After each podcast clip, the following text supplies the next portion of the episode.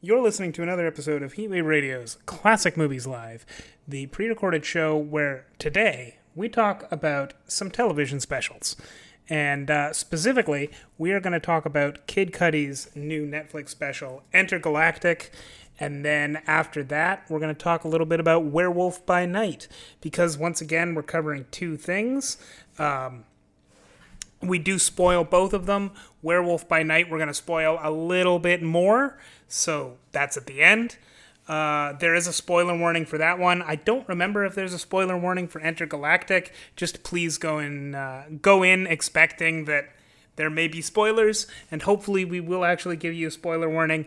Anyway, the point being, if you are worried about either of these being spoiled, I highly recommend you just check them out. Uh, Entergalactic is 90 minutes on Netflix. Uh, Werewolf by Night is closer to about one hour on Disney Plus. Anyway, I would say they're both kind of worth your time, but um, you know, hear my review for more. You'll hear a little bit of the Werewolf by Night stuff uh, halfway through, but for now, let's hear a little bit of Kid Cudi's Entergalactic theme.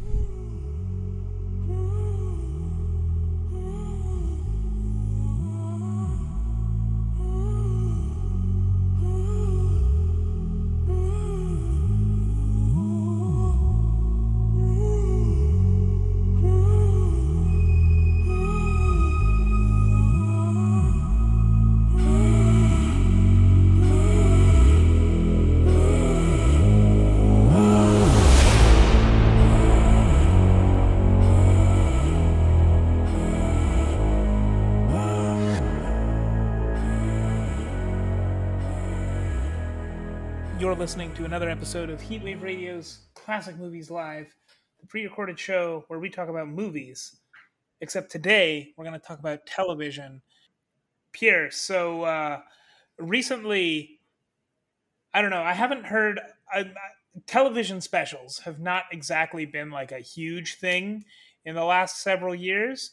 But then all of a sudden in 2022, they're coming back in a big way. Uh, we watched a movie for this one that was I thought fully a movie. Like it's long enough. It had a narrative thread. It had everything a movie had.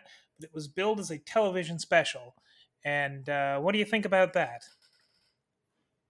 Wait, which one are we talking? Straight up, I'm talking about Entergalactic. Oh, I thought you were talking about Werewolf by special. I was so confused. No, we'll, we'll get to that, but like I'm not I'm not changing things up here. Okay, cool. Um, yeah, I mean, well, I mean that could have defined either of them. um, I think, but uh, yeah, Entergalactic is uh just came. out. Well, no, it didn't just come. It came out like a month ago, three weeks ago, right? Yeah, at this like point, that. it's pretty close to a month. Um, yeah, I was just checking on it. Um, but yeah, it's a movie. Uh, it's not directed by Kid Cudi, but I think it was like I think he's a producer on it, and it was like basically his vision. Um, and he's someone that we've seen kind of. I think we talked about him a bit. Didn't we see him in a movie or something? He's been in a um, lot of. He's been in a lot of movies I've seen in the last two years, and he was in Bill and Ted. And I remember we talked about him in Bill. Oh and Ted. Oh yeah, he was in Bill and Ted. He was in uh, the the the Falling Rock movie. Don't look up. Um, right. In a small role. Um, I saw him in Westworld. He had like a I don't know if you've seen that show, but he had like kind of a cameo in that slash role. I don't know if you've seen X, but he's really good in X. Oh, nice. Um, so yeah, he's he's really been looking to enter the movie space, and it was announced, or he he said himself recently that he was planning on leaving the music industry and pursuing um, acting and uh, making more or being involved in more projects uh, full time instead of music. Um, even though he did, I guess he he released what was basically his last album, also called Entergalactic, with this with this movie um, slash TV show. It's really hard to tell what this is. Um, but uh, but yeah, it's, it's, kind of interesting that uh, Entergalactic's been an album I think he's been talking about for like five years now. Um, but just to be clear, like when you said he released his last album, Entergalactic, you're saying his latest album, not like he's done with music or anything. No, he says he's done. He's planning. Oh shit, really? I mean, it's so many artists have said that. I No, feel like this is a case where he's gonna go into movies and he's probably not gonna like it as much as he thought, or he might not be as successful as he wants. So he's gonna go back into probably making music just to keep his career going, if that makes sense. I mean, That's my personal opinion of what will happen. yeah, I also gotta say that, like, for what it's worth, I do think that anytime someone who's an actor or a singer says that this is their last album or this is their last movie, I think most people are actually serious about that at the time. It's just that, like, you know, you can say, this is the last thing I'm going to do at a thing that I'm very good at. And then two years later, you're good at that thing. So you're going to do it again. Like, Yeah, I I, and I feel like you know once you finish a project, a big part of you's like, I never want to do this again. Like it's like it's like eating. A, it's such a bad analogy, but it's like eating a a very large meal of a food you like, and you might be like, ah, like I can't eat. I can. I can't even think about eating this again. And then like two days later, you're like, oh, like kind of miss that when you get hungry. So yeah. that, that's my so that's my food analogy for this but uh yeah it's uh you know this i guess this was I, I this was an interesting project for me just because i love this idea of um expanding more on the medium and kind of bridging the gap between music and movies which you know there's been so many ways in which uh that gap has has been kind of crossed over you know with like musicals obviously. Um, you've had uh, Donald Glover, who um, is also known as Childish Gambino. He released a really interesting album because the internet, where he released a screenplay for a movie alongside his album, which um, the uh, the album is made. It's it's like the album has scenes in it or scene numbers in it, and it corresponds with the screenplay, which I thought was really interesting. Um, so I felt like this was almost like Entergalactic almost seemed like a, a full vision of that.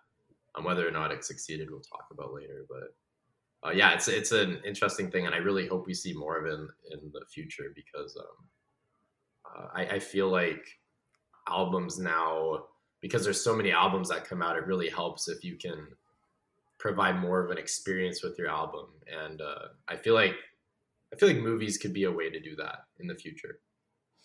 And and also i think we talked about it i don't remember if this was last week or if it was like two weeks ago or how long ago it was but when we were talking about funny girl i think we brought up kid cudi as well.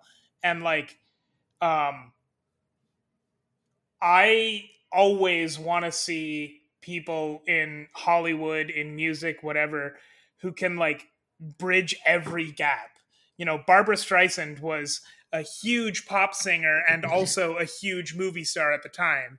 Kid Cudi is in movies and he's a huge like he's a huge pop artist and rapper, but like I still think of him as one more than the other and I'm always looking for that renaissance man.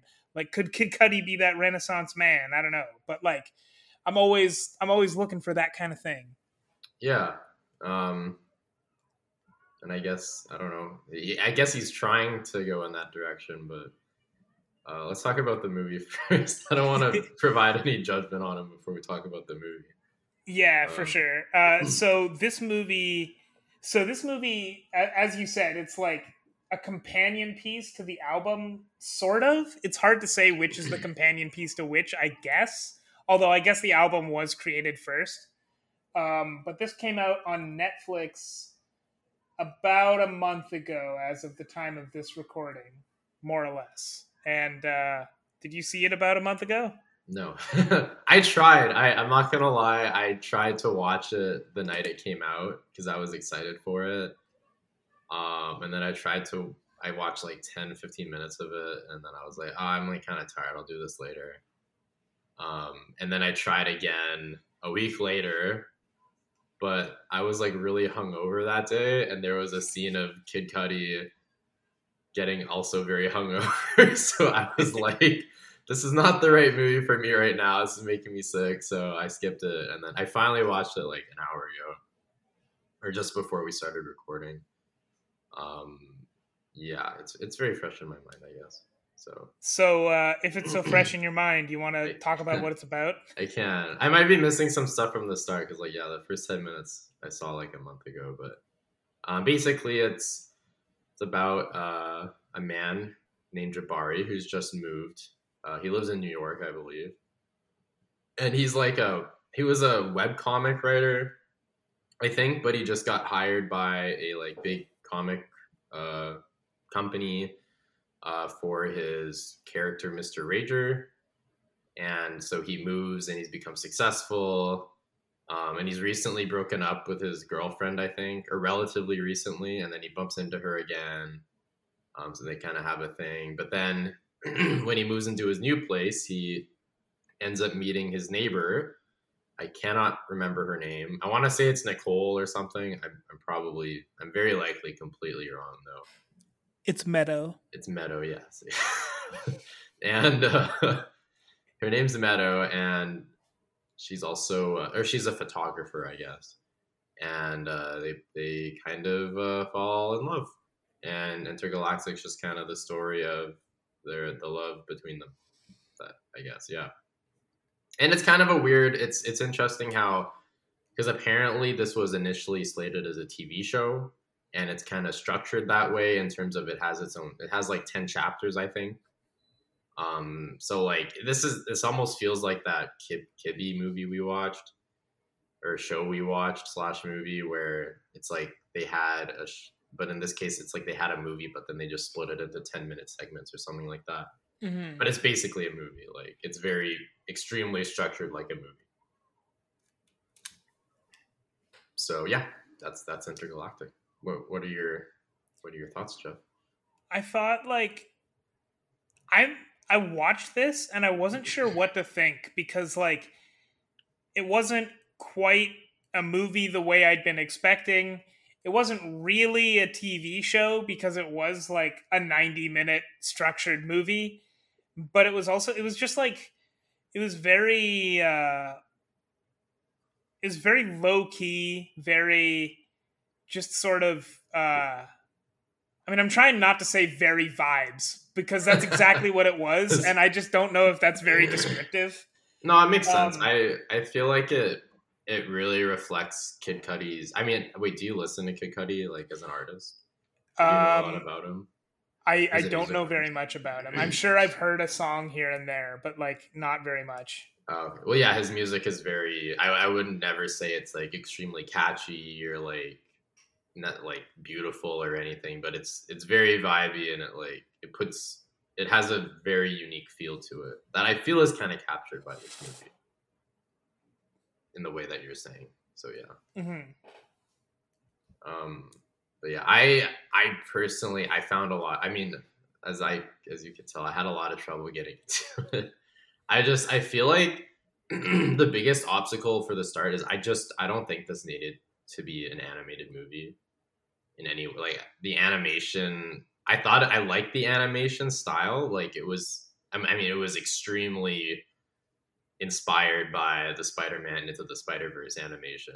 It, it felt Yeah. kind of like it was like a little too inspired. Like it was almost like a ripoff, in my opinion. Like Okay, really quick though, did you notice that like the animation of this felt like it always had a frame missing? Like it would skip every other frame. yeah, that was that really threw. It wasn't like because I've, I've been I okay. sorry I, I've been fine with like choppy animation, but this was like this was the first time I think the amount of frames in animation actually like really bothered me. Like it felt like it was clearly intentional. And so I don't know if I disliked it or not, but it was really weird to watch at the very least. Like I I don't know. It uh yeah, it's it's like I felt like it was a cool choice, just I don't know if it fit the movie because I don't know, watching it I didn't like it even though I thought it was a like interesting uh deliberate choice. Well, it just felt cheap. Like a lot of this movie felt cheap, in my opinion. Um, obviously, it's not going to have a huge book because I, I think I think Into the Spider Verse had a similarly it had it had choppiness in the animation, but it was it was still smooth. Like it, I feel like it almost captured the motions better because of the extra. But it wasn't on the same level as this, where it was like So a character would move their head, and it would cut from like like this, like one like it cut like forty five degrees or something. so like I don't know if this makes sense. Uh, but Into the Spider Verse kind of looks like it's trying to be stop mo like it's trying to look like stop motion animation, but be CG, and it and it did that really well. So like it kind of looks stop motiony, and it, it kind of looks like it's CG trying to be stop motion. I guess like that's what it's trying to emulate. And this movie looks the same, except that it's not doing it very well. Yeah. Well, just because it had less budget, I think. I mean, less budget, and yeah. I mean, you could even tell with things like the um, there was I found it unsettling because there was the sound design was pretty poor in that there was like no background sounds. Like all the scenes were literally, I think it was just like one track of the vocals of the characters talking, yeah, and you might have some very very faint sounds in the background, but it was it it just felt like the whole thing was like done in a sound in a sound booth or something like that. Like, Mhm. it was uh and I, that that mixed with the choppy animation really took me out of it in a lot of ways and uh and that was just like getting into the movie i think like um the the movie itself is also very it's a very cliche plot and it really like it, it felt like it felt like a filler movie if i'm going to be honest like there was nothing about this that screamed original to me Yeah, like I'm I don't I didn't dislike there's a there's a lot of things in this movie that I would say I didn't necessarily dislike. Like when you say it felt like a very generic plot, it felt like a very generic plot that I've seen done well plenty of times, and this one didn't like butcher it. It is kind of a you know sweet story, sweet little love story, but like it's not interesting enough where I cared very much. Like it's an it's an hour and a half long, and by an hour in, as much as I you know wanted the main characters to find each other or find some resolution or whatever, I don't know. I was like, it's there's a half an hour left of this, and I've you know I kind of want to do something else. yeah it's I, I don't know like the if you're gonna make the because i feel like the way i mean because i listened to the album too i'm kind of like looking at it as like a whole project from from Mhm. my point of view but like it really felt like both the the album suffered a lot because it felt like it was promoted and made to be a soundtrack for the movie. So it wasn't really taken seriously and it wasn't didn't feel very ambitious because it felt like he was just making songs for the soundtrack. And i, I thought the sound in my opinion I, I actually loved a lot of the songs he put into the movie. Um, and i thought it really fit the vibe of it obviously and stuff. I, I like that. Um, but it felt like he made the movie and he made the album but he half-assed both of them where it's like he wasn't he wasn't really putting his all into either project and it was like it was like you needed to listen to the album to maybe appreciate the movie more and you needed the movie to appreciate the album more but also like neither of them were good enough to really complement the other if that makes sense. So i kind of see what he was going for but it just it was not, it's not the way to tackle it. I really feel like both projects have to stand alone by themselves um to to for that for that concept to work Mm-hmm. Yeah, I I didn't actually know there was an album until you mentioned it today, so uh, I can't speak on the album much. I'm I'm much more interested in that aspect of it, but like you know, as you said, both projects have to stand on their own, and I think the movie. I don't know. I don't think it really did. Although when I say that, I actually wonder if I would have appreciated this movie more or given it more leeway if it was actually just broken down into 10 minute segments. Because there's a lot of segments of this movie I love. Like, there's a scene with Jaden Smith one of my least favorite people in the world that I actually really like because it also has Macaulay Culkin in it, one of my most favorite people in the world.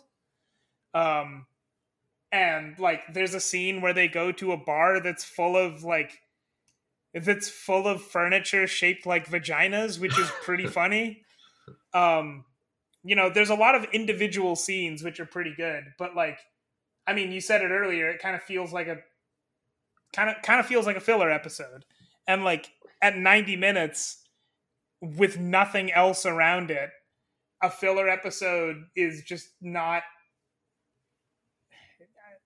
not that interesting yeah it's feel like you can't make a movie a filler like if it's if it's the only thing that exists in the universe then it can't be filler.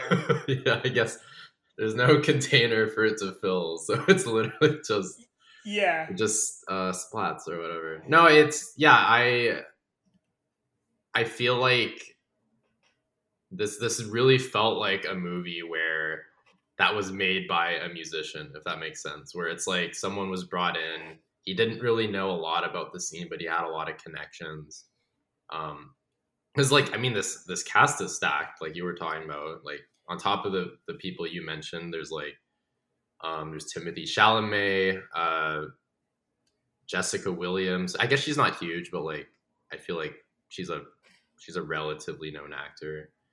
Um, you have Ty Dolla Sign, who's like a relatively big musician. Like, there's a lot of people in this, and uh, and like, like, like I think the animation from like from a base standpoint was like really smart, and I like the way a lot of the scenes flowed visually when the when the songs were playing, if that makes sense. Mm-hmm. But there was just no meat. Like this movie could have you could have made this 30 minutes. I think if this was like 30 minutes, you could you could have fit all that plot into 30 minutes. Because really it's it's just he meets a girl, they fall in love really quickly, which I did not buy at all because I didn't feel like they had any chemistry. It felt really awkward to me. Um, and you have this really played out conflict that's cliche in so many movies, but in this scene, it's in this case, it's so much worse because I, I, I mean, I, I, don't know. What, what did you think of like the the third, the second act low point in the rom com where someone thinks the other one's cheating or whatever? I mean, every time. I guess I didn't hate it on its own, but it brought down the entire movie for me based on what was after it too. Because like what happens i guess i guess very light spoilers for this. It's super predictable so i don't think it's really spoilers. But like at a certain point in this movie uh Jabari gets a he gets a text message from his ex-girlfriend that's like a sexy picture and uh, his new girlfriend Meadow sees that and is like that's no good. And so she just like breaks off contact with him and he goes to talk to his ex-girlfriend about that and be like hey that wasn't very cool. And then they go their separate ways for a bit like everyone just goes their separate ways but then eventually they all get back together. And like i don't know it's was- it's cliche and like at a certain point in this movie, I was thinking it was going to go in a really weird direction. Not not that weird because I've seen it done before, but like an unexpected direction where just like yeah that was the last time anyone ever talked to each other and now we're going to talk about the future and no one has ever seen seen each other since and i was like i don't love that but it's an interesting unexpected direction that could be you know something but then like it just you know one person says if you really love her you'll go for her and he does and then it's over oh god yeah it's there was no i mean they, they don't at least in other very cliche rom coms, they actually talk about the lie and what happened. It's like in this one, they didn't even argue because he didn't do anything wrong. And it's like she never even accuses him of doing anything wrong. She's just like, that was weird. Now I don't want to talk to you for like an extended period of time. And it's like not even like she was not, she wasn't even like mad at him or anything. It just felt like she was like, eh, you know, and like, especially because I feel like they never clicked chemistry wise in the sec in the second act of the movie, it, it really just feels like there's no point to this. Like like oh you're mad at her or she's mad at you for not doing anything wrong really and you didn't even talk about it Like there's no conflict. And then they don't even change it. Like the third act, like the climax, isn't even like there's no conflict there. It's just they end up falling in love again. Like there yeah. was no leap of faith. There was no big change in character. It was just, oh hey, like it's not weird. It's weird anymore. So we're in love again, and then it ends. It's it's like it's kind of weird because like this movie.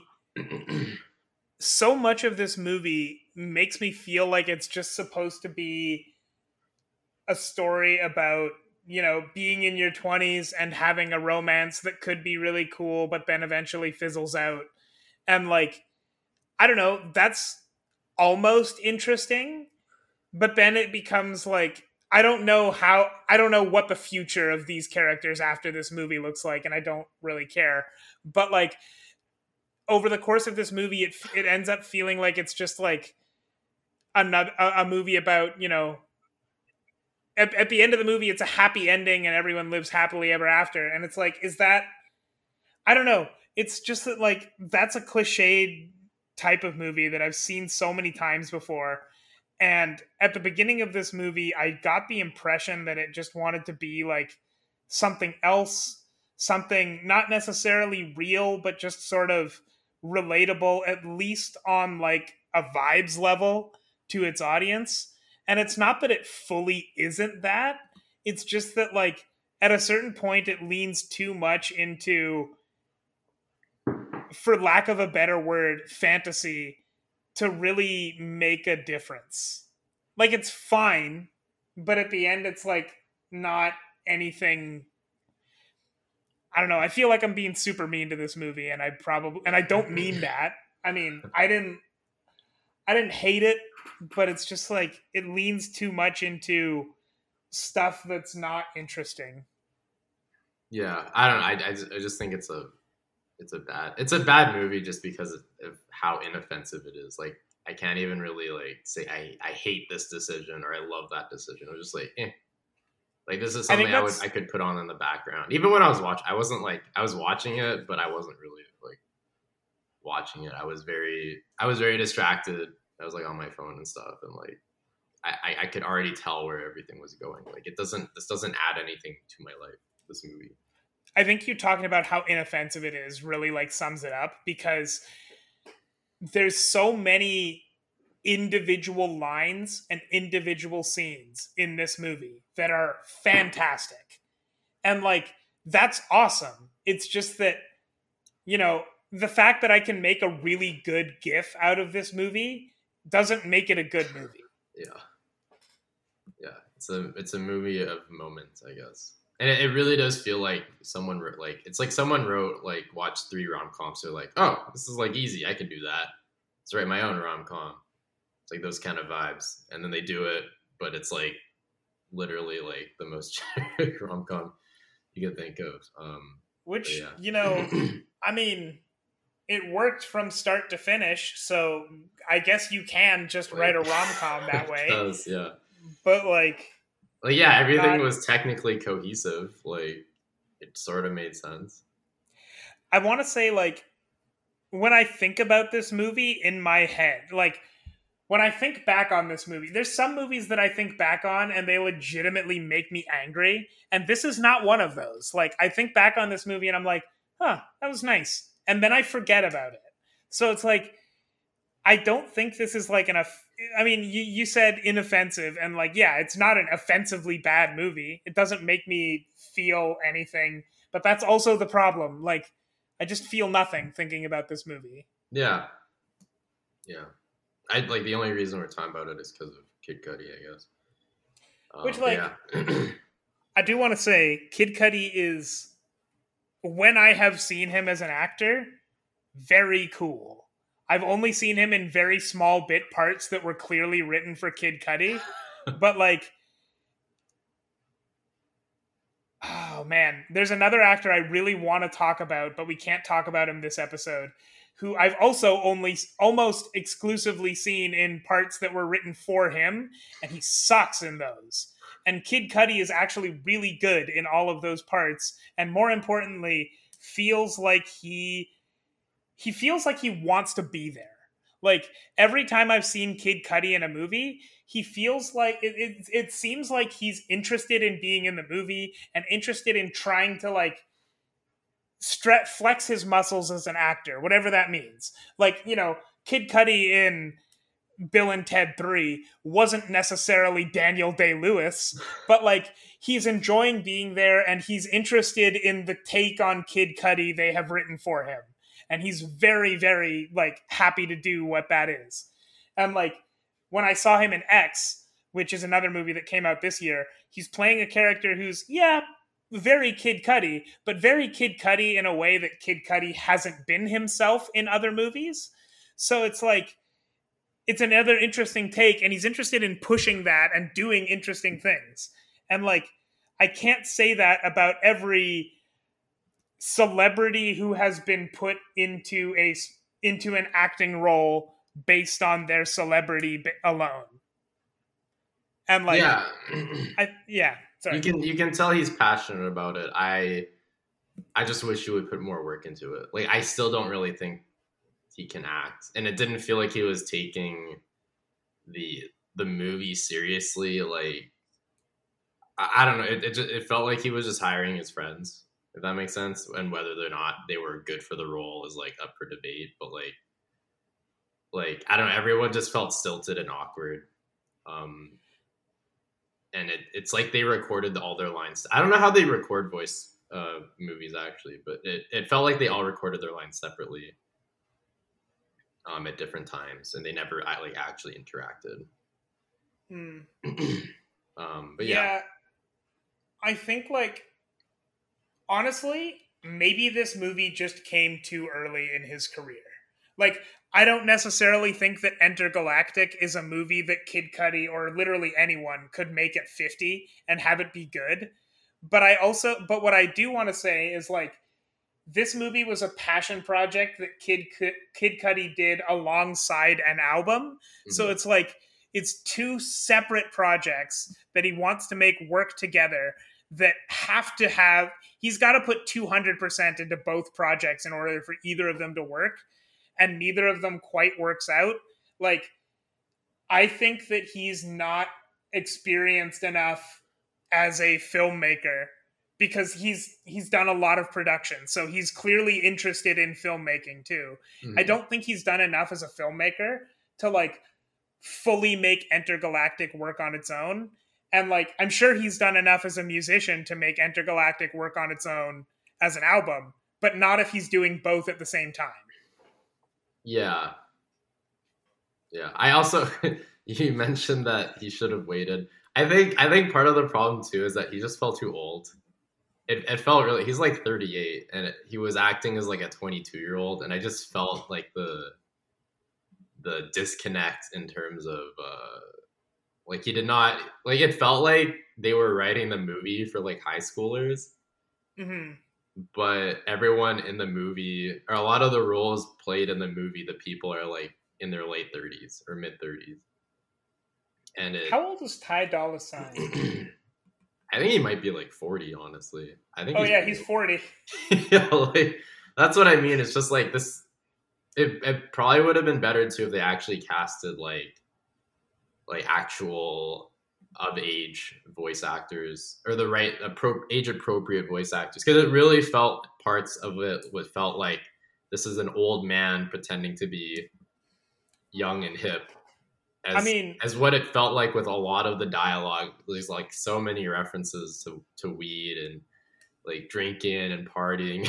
so, I mean, let me just say, Ty Dolla Sign, Timothée Chalamet, and Macaulay Culkin were perfectly cast in their roles. Yeah, like, Ty Ty Dolla Sign, his character felt like a forty-year-old dude that would hang around with T- Timothée Chalamet.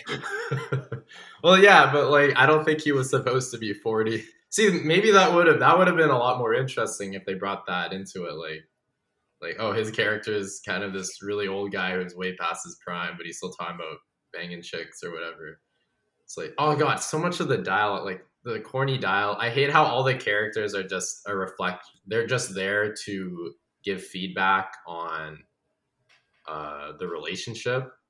So every character is extremely one-dimensional. I hate that so much. And you, you can't like they had some fun characters in this, but they have nothing to do because they're just there to hear what uh, Kid Cudi's saying and then tell him, "Oh, dude, you're messing up." Like that's crazy, and that's why I felt like a high school script too. It was just Mhm. like, and sometimes that works. Like I usually love that uh, in movies, but it just felt really cliche this time, and it felt like the whole movie was just about that relationship, which I did not care about anyway. So, anyways, I think I'm okay with talking. I'm done talking about this movie. Do you wanna do you wanna put a number on that bad boy before we move on? Uh, it's probably like a two. I think like I might be a little more generous. I think it's like a strong three because I think there's like So generous. I could I could take like I could take like any five minutes of this episode of this movie and really like it. I just don't like the whole thing together. You know what? I might even upgrade that to a solid four. That's fair. Yeah, if this was like if they released this in like ten minute segments that I could like watch, this is a perfect Quibi movie. I'm not gonna lie. If this was like I could watch this in, for ten minutes on like my phone, I don't know, on my way to work or something. I don't, I don't, I don't go out to work, but you know what I mean. Right. Then like I could okay, this is like kind of this is kind of cute. It's like interesting, but like an hour and a half straight of this definitely was not the move, and it's kind of weird that they changed that at the last second. Um, because yeah, I think it was like it's yeah, it was slated to be a TV show. I think they changed it like the month, the month they came out, and they just edited it all together. So, anyways, Man, rip in peace Quibi. yeah, this perfect kid. They could have they could have really launched Kid Cudi's career, but well, now we'll never know. So, we got one more thing to talk about today. Another television special. We're only Yeah. talking about TV today, even though it's all streaming services. So, what is what do words like TV and movie even mean like all at same. this point? Yeah. Let's talk about the MCU. This is, I guess, technically the first TV show in the MCU we've talked about because it's not a show, but it is TV. Werewolf by Night. This Halloween, you can't escape the shock, the terror of Werewolf by Night. Tonight, it is every hunter for themselves. Good luck. I'll be rotting for you. But one of you is a monster, masquerading as one of our own. I can't wait to find out what breed of evil you are.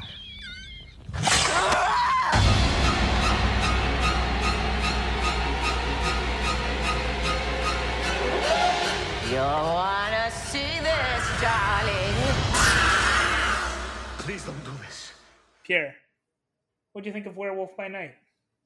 Uh, it was probably the most interesting thing I've seen from Marvel for a long time. Probably the most interesting thing since like, well, at least since Internals, Eternals. That was bad. Mhm. This is like the best interesting good thing from Marvel in a long time. I loved it. It was it was uh it was really fun. I don't know. I think it was yeah, and like weirdly enough, being 45 minutes or 53 minutes really worked for it. It felt it felt like it, it felt like a bottle episode, but I mean similar to Entergalactic, but but like with the uh with the bonus not bonus but it has the advantage that the marvel cinematic universe is so all encompassing it has a million things in it so like this can just be a bottle episode but like it felt it felt different than other marvel stuff. It still felt like it was tonally consistent but it felt like it, it was interesting. It was interesting compared to a lot of not not even compared to it was just a very interesting thing to see in the marvel cinematic universe but mostly for me the way it was filmed more than anything yeah, it's a very like well, I, I guess um what's I think the more it's more like the presentation of this was really interesting. I, I feel like like making it make making it 45 minutes and a special like a Marvel special presentation was a really cool way of marketing it. Releasing it around Halloween was a really good vibe because it's it's a very Halloweeny type of a project. Mm-hmm. Um, the way it's shot, like you said, it's it's it's in black and white, which I like. Um, and it's obvious it's a very big um, throwback to like 80s and 90s B B tier horror movies. Oh, I would go so far as to say 50s and 40s B, Oh B yeah, movies. yeah, probably that's probably way back because it's black and white. Um, but yeah, no, it's uh, it's it's it's really interesting. I I wouldn't say that like I loved it. If that make like okay, I said I know I said I loved it earlier. I love the concept, but I wouldn't say that like I would like this isn't something I I feel the need to watch again. This was kind of like oh, this is kind of a nice way to spend forty minutes. It was interesting. Um, but like definitely like I don't I think the if if they wanted to make a bigger story of this, like the script would have to be a lot tighter, there'd have to be more going on. But again, this is just like like it works because it's marketed and seen and presented as just kind of a fun little one shot that doesn't really need to mean anything. And this is this is honestly something that only Marvel can do too, which I like as well. Because like if you release this without the context of Marvel, no one would probably watch it, and it wouldn't be that interesting because there's not that much going on. But putting in the context of Marvel really allows it to to get viewership while also being experimental and uh, just kind of doing its own thing without really feeling the need to like solidify anything, if that makes sense. hmm I'll like summarize the plot really quickly just so I can talk about it. But like, there's there's not that much plot in this movie. Uh, so it starts with the death of a famous monster hunter. His name is Ulysses Bloodborne, and following his death, his wife, I think, or his widow, summons a bunch of famous monster hunters to go on a monster hunt. She's captured a monster in their labyrinth, and they're gonna hunt that monster because she's given that monster an evil crystal that will make it even more evil. Yeah. And uh, so she sends all of the monster hunters into the labyrinth to fight each other and the monster, with the expectation that one of them will probably not die, but the rest likely will. Uh, and so that's it. It's just like they they walk into this labyrinth and a bunch of fights ensue, and like it's really cool. Uh, I've watched a lot of you know two and three episode like Agatha Christie specials, and it's the same kind of vibes. It's just like here's a very simple mystery. It's really barely a mystery. It's more just an excuse for characters to interact. And uh, here you go. They're going to interact now, whether you like it or not. And that's just what happens in this. Like, nothing feels especially high stakes. Um, there's a bunch of fights because they've put them into an environment that specifically is about them fighting each other. And then at the end, uh, you know, they all come together to fight a monster. Just maybe not the monster that you'd expect at the beginning. Yeah, the I guess I guess it's kind of spoiled by the title, but It's um, it's kind of a spoiler, but like yeah. the the monster they captured at the beginning is not a werewolf. yeah, yeah. It's um, I I actually thought. I mean, we were talking about earlier that Michael Giacchino, Giacchino, Giacchino something. I say Giacchino or something. I don't know. Um, he he is a very well known composer for movies, and he's done a lot of Marvel movies, especially recently. I think he did Doctor. He did the score for the first Doctor Strange. Um, he did the score for Spider Man, the three Spider Man movies. I think there's another. There's another one he did recently, but you get the idea. Um, and this is his directorial debut, I guess. Um, which seems like a very. Like, I think. I think he brought. Sounds like he brought the idea to Marvel. Um, so this is very much like a passion project for him, and uh, you know, I guess I guess he was just very interested in showing another side of Marvel that we haven't seen yet, which involves the vampires. I mean, I guess they're gonna get into it eventually because they they have that Blade movie coming out. And I think there was a Blade reference in this movie. It probably was. I I can't like like one of the one of the hunters they brought in is technically a like part Oh, of Blade. Blade's rogues gallery or something. Oh, okay. Um, but yeah, I, I, I think like I think some of the biggest strengths. I think the script was definitely kind of weak. I think it needed a lot of work. Um, again, if they were, if this was going to be like a, a big, a bigger event or whatever. Um, and I think the characters weren't great, but I actually really loved his directing. I thought the black and white was a really good call. Um, I thought a lot of the cinematography was great. I thought the choreography was amazing in some scenes, which surprised me because I thought this was going to be like, you know, like cheap, cheap schlock, you know, to Mhm. wade through. But like, there was that there was that one scene. I think that's the first fight between the the female. The I think she's the daughter, right? She's the daughter of uh Elsa Bloodstone, the Elsa daughter of Ulysses. yeah, Elsa Bloodstone fights one of the hunters, and it's actually like a really well choreographed fight. Like it's probably better than um any anything I've seen in a Marvel movie for like the past since like Shang Chi. I guess it's been a while.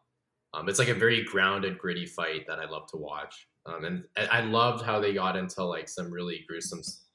I mean, we saw some gruesome stuff in Doctor Strange, but there was like you know there was blood in this, and there was there was a there's this like someone hand someone's hand there's a it's a really cool scene where someone's hand gets cut off and it has a weapon on it and then she uses that hand to like fire the weapon itself i really love that i thought it was cool I think it's kind of weird because to hear uh to hear Michael Giacchino talk about it, like he he's said in interviews like I asked them, you know, can we have more blood? And they just said yes, just go for it. Which is so weird to think about because like when I think back on Scott Derrickson talking about his departure from Doctor Strange too, I don't remember any specific quotes, but I remember he wanted to make like a full-fledged horror movie and eventually he departed the project due to creative differences which i have always interpreted as marvel being like we don't know if we want to do a full-fledged horror movie that's that gruesome. And then in this movie like okay it's not, it, it's not like it's it's very schlocky. It's not like legitimately scary. But like what was it that marvel didn't like about a horror movie if there was something about it they didn't like? Because this movie is you know it's very bloody just when they decide that they want it to be that. It's very gruesome when michael giacchino decides that. And like i don't know. I guess it could be much more it could be much scarier but that's not really the point. It's just it's just weird to hear the two talk about it. I i think that was just due to uh, i mean I, I guess first of all this is a much less of an investment for marvel. Like they don't if this flops they can just be like oh hey like this was just a one this was just a halloween special. Like this didn't really mean anything.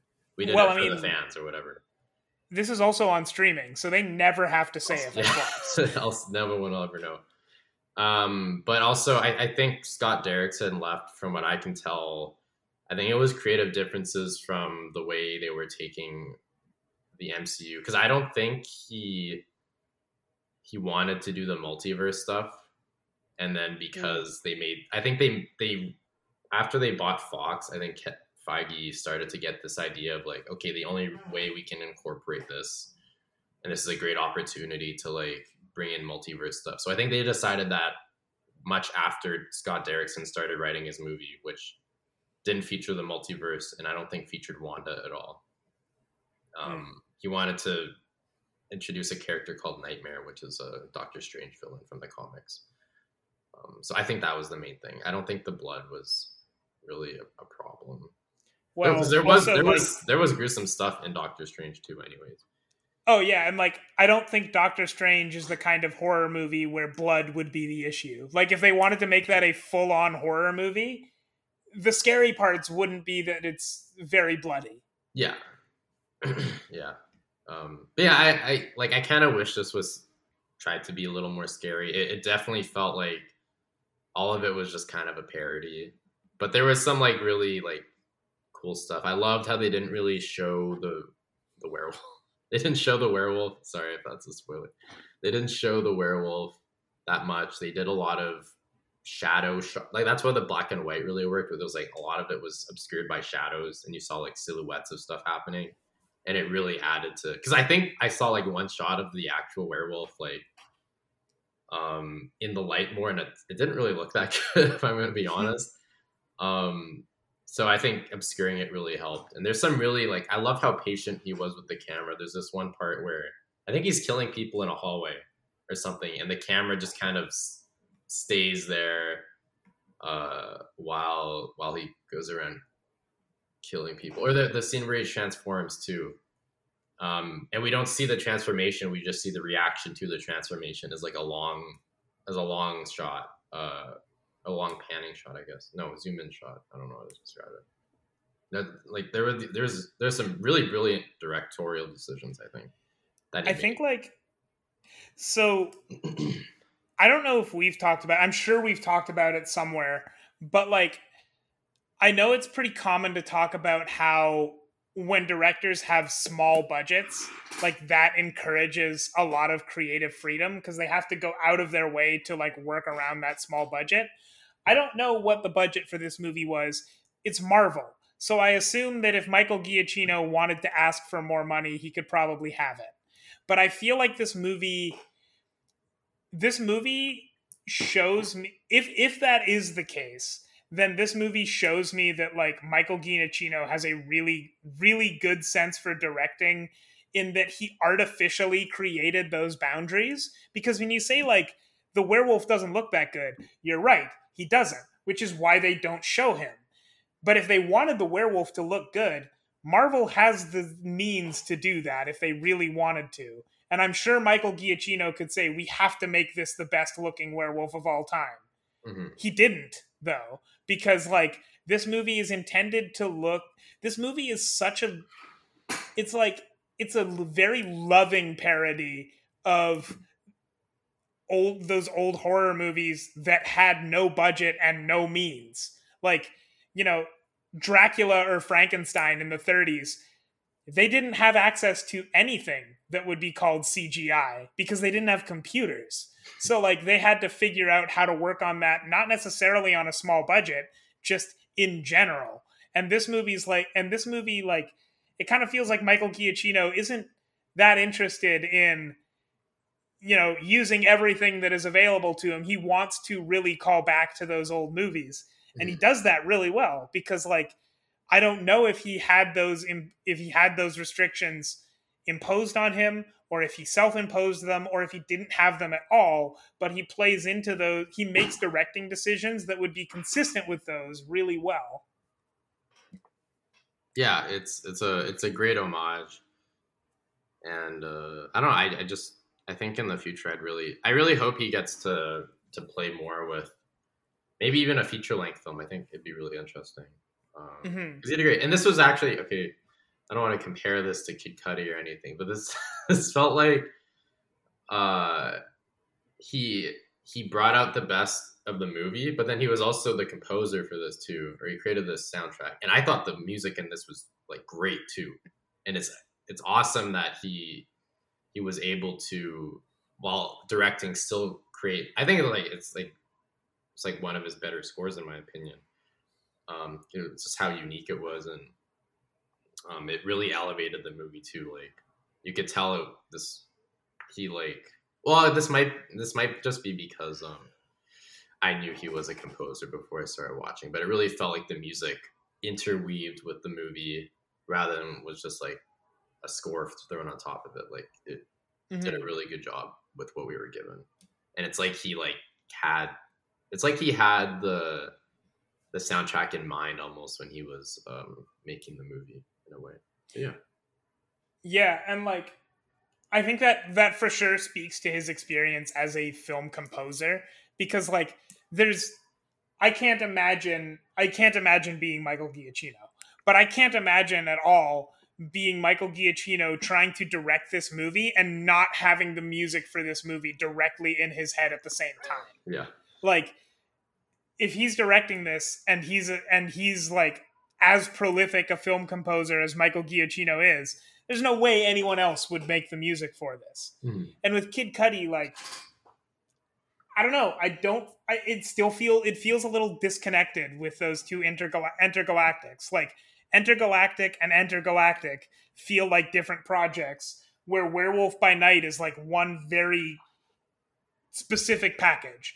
For Mhm. what it's worth, I don't think that the I guess I don't think the soundtrack of Werewolf by Night alone without the context of the movie would be that interesting. Like I'm sure it's a good film score, but it's it's a film score. Like if you're into film scores, maybe it's great. But like Kid Cudi's Entergalactic probably reaches definitely reaches a different audience in a different way. But like there's a lot of synergy between Werewolf by Night and the other part of Werewolf by Night. Where with Entergalactic, I don't know if I well, I don't I don't know about that synergy because like I said, I didn't even know that Entergalactic was also a an album beforehand. Yeah. And the songs that I heard in Entergalactic were good, but I didn't realize those weren't just like other Kid Cudi songs. Yeah. Um yeah, it's I mean this was this felt like he he really pushed himself, Michael Giacchino. and uh and I, I think yeah, I think he's really proved I think this really proved himself as like a director with a lot of potential for the future. And I I hope that he gets more I guess I hope you really hope he gets to play in this area more. Or even if he wants to do his own thing, I think it'd be really interesting to see what he does, next because this feel, feels like he was he's been watching everything uh that's been done by the directors he's worked with and he's really learned and he like put that to use in this. Um, but yeah, the only thing i would say that really stopped me from like truly lo- loving this and wanting to watch it again was i guess just the the characters. I thought this actually i thought i think the script was fine. I think the two main characters were just like the most generic boring characters of the entire cast. I don't know. Because there were some the great side characters. like Jack Russell and Ted, I I liked quite a bit. I don't know about anyone else. Ted. Oh yeah, Ted was like man thing or whatever, right? Ted was the monster. Yeah, the monster. I like Ted. No, I, I meant sorry, I meant uh the the kid Bloodstone. What, what's her name? Oh yeah, Laura, Laura Donnelly is Elsa Bloodstone. Yeah, I think I knew what you meant. I was I just oh, throwing you're shade. just doing. you're just doing it. No, I loved I loved Ted. He was amazing.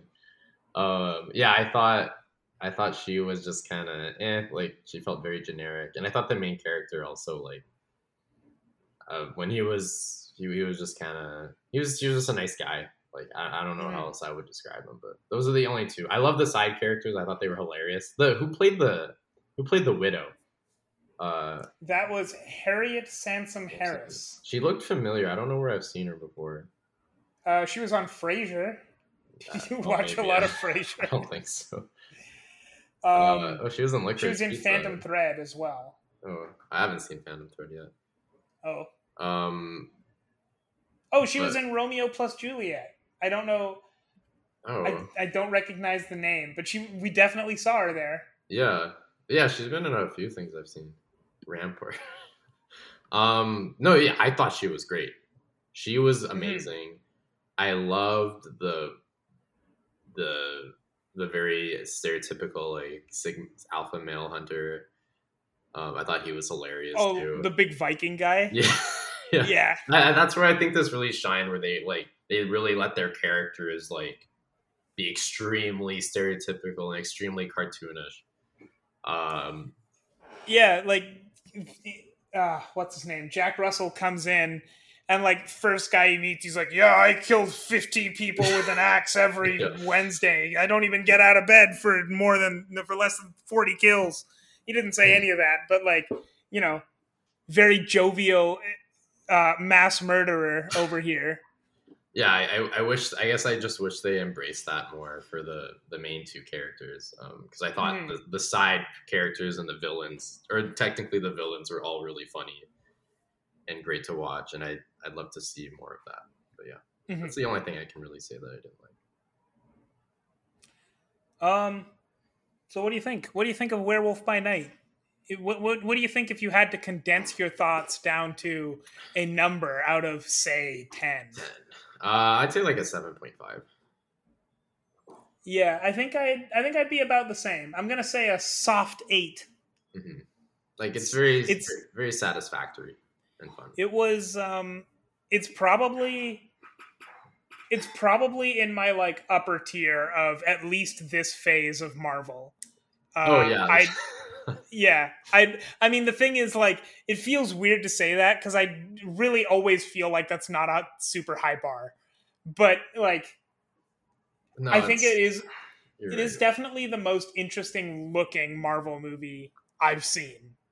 No, I I, would say. I think this is definitely my favorite thing from Phase Four. This is the only time I really feel like I left a show and I was like, I like this. Like, I Mhm. didn't hate anything. I wasn't disappointed at all. I enjoyed it and I had fun. And I I hope we can get more of that kind of Marvel in the future. Um, of the Marvel TV shows, if we include this, there have been three that I have liked, and like this is one of them. So yeah. Well, yeah. I'm trying to think of. I guess Spider-Man: No Way Home is the only thing I'd rank better than this. That I enjoyed more. mhm. I can't think of any other movies or TV shows. Yeah, I can't. Yeah, this was very. Uh, I wish I watched this after I, I finished She-Hulk because um, I think this would have left a better taste in my mouth for Marvel going into Black Panther. But yeah, we'll see. I don't know. well, I guess we're gonna talk about Black Panther soon, Yeah, it's in like what November 10th, right? something like that. Yeah. Yeah, two weeks. I'm kind of excited. All right. Well, uh, This was what do you think? Have we decided on something for next week? it's probably like Black Adam, right? Yeah, I I have a lot I want to say about Black Adam, although I don't. Well, like the first thing I want to say about Black Adam is that I don't know if there's that much to say about Black Adam. Clearly, there is because I know I can rant about it for hours. But Yeah. anyway. I guess we'll probably talk about Black Adam. Yeah. So, See you then. what's the last word, Pierre? Um, werewolf. That's one word. No, actually, you know what? If we're talking about Black Adam the next next time, I'm gonna give Dwayne the Rock Johnson the last word for this one. Two words Black Adam.